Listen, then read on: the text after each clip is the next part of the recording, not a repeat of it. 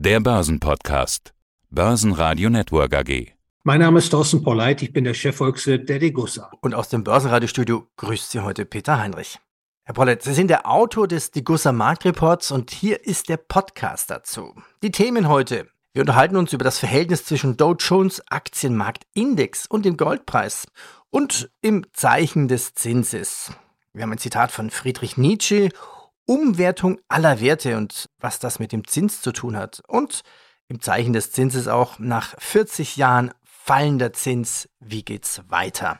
Das Verhältnis zwischen Dow Jones Aktienmarktindex und dem Goldpreis. Aktienkurse relativ zum Goldpreis. Sie haben sich das recht lange angesehen, über 100 Jahre zurück bis ins Jahr 1915. Bevor wir Lehren draus ziehen, was ist denn überhaupt das Verhältnis zwischen dem Aktienmarktindex und Goldpreis? Das ist eine Zeitreihe, die bei vielen Investoren immer wieder auf Interesse stößt. Und das habe ich zum Anlass genommen, mich etwas genauer mit dem Preisverhältnis zwischen den Aktien und dem Gold zu beschäftigen. Und Sie haben richtigerweise schon erwähnt, diese Zeitreihe lässt sich weit zurückverfolgen. Ich habe begonnen 1915 bis heute mir diesen Verlauf dieses Preisverhältnisses anzusehen und habe versucht, daraus Rückschlüsse abzuleiten für das Investieren. In jedem Falle, denke ich, ist die Beschäftigung mit solchen langen Zeitreihen wichtig für alle Investoren, insbesondere weil diese langen Zeitreihen zeigen, wie ausgeprägt, wie dauerhaft Zyklen verlaufen können. Zyklen können Generationen laufen und es ist wichtig, als Anleger sich darüber bewusst zu sein, denn dann können Regimeänderungen, die immer wieder eintreten, nicht allzu überraschend über den Anleger hereinbrechen, sondern geben ihm Orientierung eben durch den Blick auf den wirtschaftsgeschichtlichen Verlauf.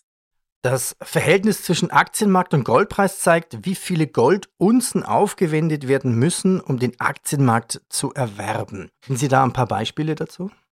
Dieses Preisverhältnis hat sehr stark geschwankt. Also beispielsweise betrug es Ende der 1920er Jahre 17 und fiel dann auf etwa 1,6 in der großen Depression im Jahre 1933 ab, stieg dann wieder auf. Insbesondere der New Economy Boom 2000, 2001 brachte das höchste Verhältnis zwischen Aktienkursen und Goldpreis hervor von etwa 42. Und aktuell liegt es im längerfristigen Durchschnitt bei etwa 18 oder 20. Und insgesamt steigt diese Zeitserie im Zeitablauf an. Das muss man in Rechnung stellen. Aber was man herauslesen kann, ist eben, dass es Zyklen gibt, also Phasen, in denen beispielsweise es vorteilhafter ist, Aktien und nicht Gold zu halten, gefolgt wiederum von Phasen, wo es vorteilhaft ist, Gold zu halten und keine Aktien zu besitzen. Und das sind lange Schwingungen. Und die Betrachtung dieser langfristigen Zyklen ist eben hilfreich für den Anleger, sich besser orientieren zu können, den aktuellen Standort zu identifizieren in der Zyklusbewegung und dann hoffentlich auch die richtigen Rückschlüsse auf die Investitionsgelegenheiten zu schließen. Ja, ich bin gerade dabei, da mitzudenken und überlege mir, welche Rückschlüsse muss ich jetzt ziehen? Sie sagten momentan bei 18, in der Depression 1,6. Okay, da kann es klar sich überlegen, lieber Gold zu haben. In der neuen Marktphase 42, das würde ja bedeuten, wir sind in einer, darf ich das so sagen, normalen Phase. Es brennt nicht unbedingt jetzt dringend Gold zu haben. Gold ist okay, aber Aktienmarkt ist auch okay?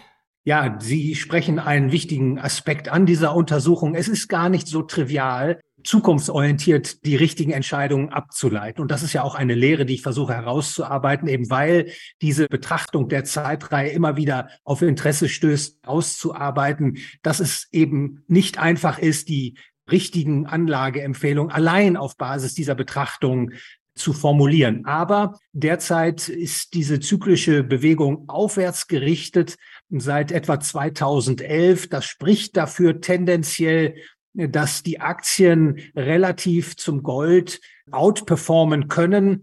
Die Verhältniszahl wird natürlich von beiden Größen bestimmt, sowohl von den Veränderungen der Aktienkurse als auch der Veränderung des Goldpreises.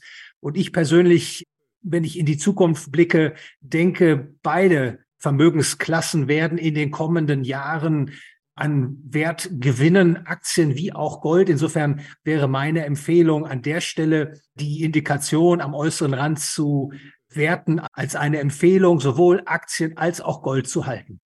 Kommen wir nun zur Rubrik im Zeichen des Zinses.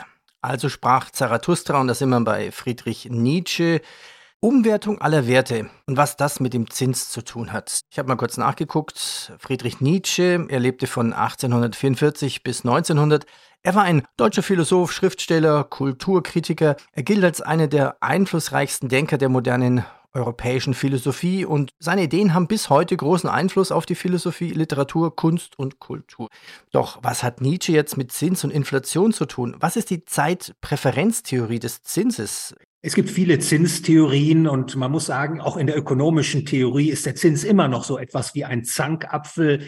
Und ich glaube, die Worte von Friedrich Nietzsche, die Umwertung aller Werte, das sind natürlich mächtige Worte, aber sie passen sehr gut auf die Diskussion über die Ursache und das Wesen des Zinses.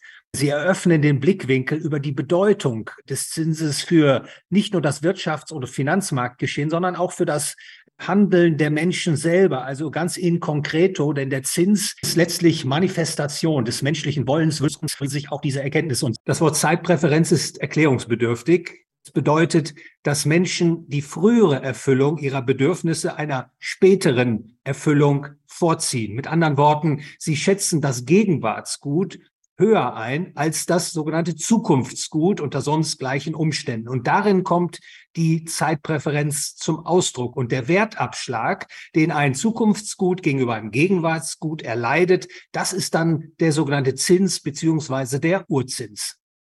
Also übertrieben gesagt quasi das Hähnchen jetzt in der Hand zum Essen, als später die Taube, die vielleicht mehr wert wäre. Ja, so kann man das im Volksmund sagen. Wichtig an dieser Stelle ist der Hinweis, der Zins hat etwas mit dem menschlichen Handeln zu tun. Man kann sich ihm auch logisch nähern, und dann auf logischer Basis kann man auch erkennen, dass der Zins sich gar nicht wegdenken lässt aus dem Bereich des menschlichen Handelns. Heinrich, Sie und ich, wir haben einen Zins gewissermaßen in uns, der unser Werten bestimmt, der unser Handeln mitbestimmt. Und das ist, glaube ich, eine ganz wichtige Erkenntnis, die es gilt herauszustellen. Im Zeichen des Zinses. Naja, nach 40 Jahren fallender Zinsen, wie geht's weiter? Mein erster Gedanke war, Sie sprachen ja vorhin über Generationen. Ist denn jetzt mit 40 Jahren steigenden Zinsen zu rechnen?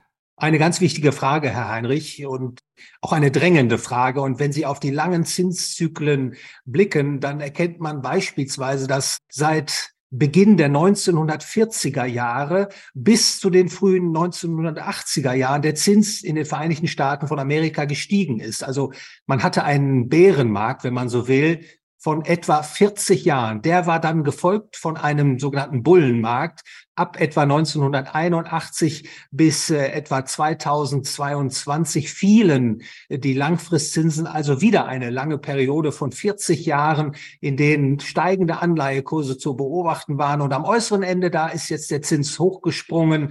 Die 10-jährige Rendite der US-Staatsanleihen ist jetzt bei etwa 3,75%. Der Trend sinkender Zinsen ist gebrochen, und in der Tat stellt sich jetzt die Frage, was kommt nun? Die Zentralbanken heben den Zins weiter an. Warum schrumpft in den USA die Geldmenge M2? Was ist M2? Die Geldmenge M2 umfasst neben dem Bargeld im Umlauf auch die Sichteinlagen auf Girokonten bei Banken sowie Termin- und Spareinlagen, die eine Laufzeit von bis zu 2 Jahren haben. Warum schrumpft das? Ja, die Geldmenge M2 schrumpft nach meiner Analyse insbesondere durch die Zinsanhebungen der Zentralbank, denn jetzt kommt es zu Umschichtungen. Beispielsweise werden Termineinlagen eingetauscht in längerfristige Bankschuldverschreibungen, und die letzteren sind nicht mehr im Aggregat M2 enthalten, und entsprechend schrumpft die Geldmenge M2. Hinzu kommen aber auch die Geldmarktoperationen der Fed. Die US-Zentralbank eröffnet vielen institutionellen Anlegern, über Nachtkasse gewissermaßen bei der Zentralbank zu halten. Und diese Zahlungsvorgänge, die da stattfinden, die führen ebenfalls zu einem Abzug von Zentralbank- und Geschäftsbankengeld aus dem US-Bankensektor. Und das drückt die Geldmenge M2 nach unten. Und mittlerweile ist das so ausgeprägt, dass erstmalig seit 1959 die Geldmenge in nominaler Rechnung schrumpft. Okay, sie schrumpft. Aber was bedeutet das? Die Geldmenge M2 hat eine wichtige Indikatorfunktion, einmal für die Konjunktur, wenn die Geldmenge sich verlangsamt, insbesondere schrumpft und das auch noch in inflationsbereinigter Rechnung, dann kann man davon ausgehen, dass es starke Bremswirkungen oder gar eine Rezession geben wird. Und hinzu kommt, dass das Abschwächen des Geldmengenwachstums auch den künftigen Inflationsdruck lindert. Vor dem Hintergrund dieser schrumpfenden Geldmenge, Herr Heinrich, sehe ich insbesondere auch das Risiko, dass die amerikanische Zentralbank die Zinsschraube zu stark andreht, also eine zu restriktive Politik fährt, weil sie ihre Zinsentscheidung abhängig macht, insbesondere von der laufenden Inflation und die künftige Inflation, die beispielsweise schon sichtbar wird durch die Veränderungen in der Geldmenge M2, nicht vor Augen hat. Also insofern wäre ich auch nicht verwundert, wenn nach weiteren Zinserhöhungen in Amerika relativ schnell wieder Zinssenkungen vollzogen werden. Herr Polleit, ich danke Ihnen. Danke. Vielen Dank für das Gespräch, Herr Heinrich. Der Börsenpodcast. Börsenradio Network AG. Die Expertenmeinung.